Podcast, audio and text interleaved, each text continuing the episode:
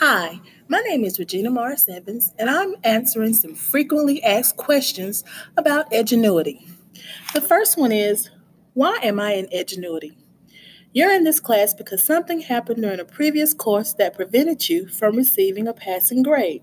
This course will afford you the opportunity to recover lost credit during this semester. Number two, how many courses can I complete?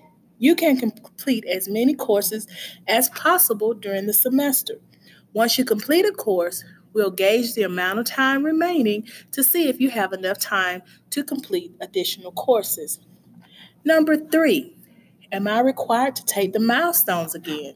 Yes, only if you are in Section B of ninth grade Lit, Geometry, 11th grade Lit, Biology, Physical Science, Algebra 1, U.S. History, and economics. Failure to do so will result in you receiving an incomplete for the course.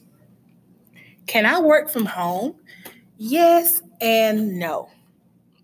You can complete lessons and quizzes at home. However, topic tests and cumulative exams must be completed in class.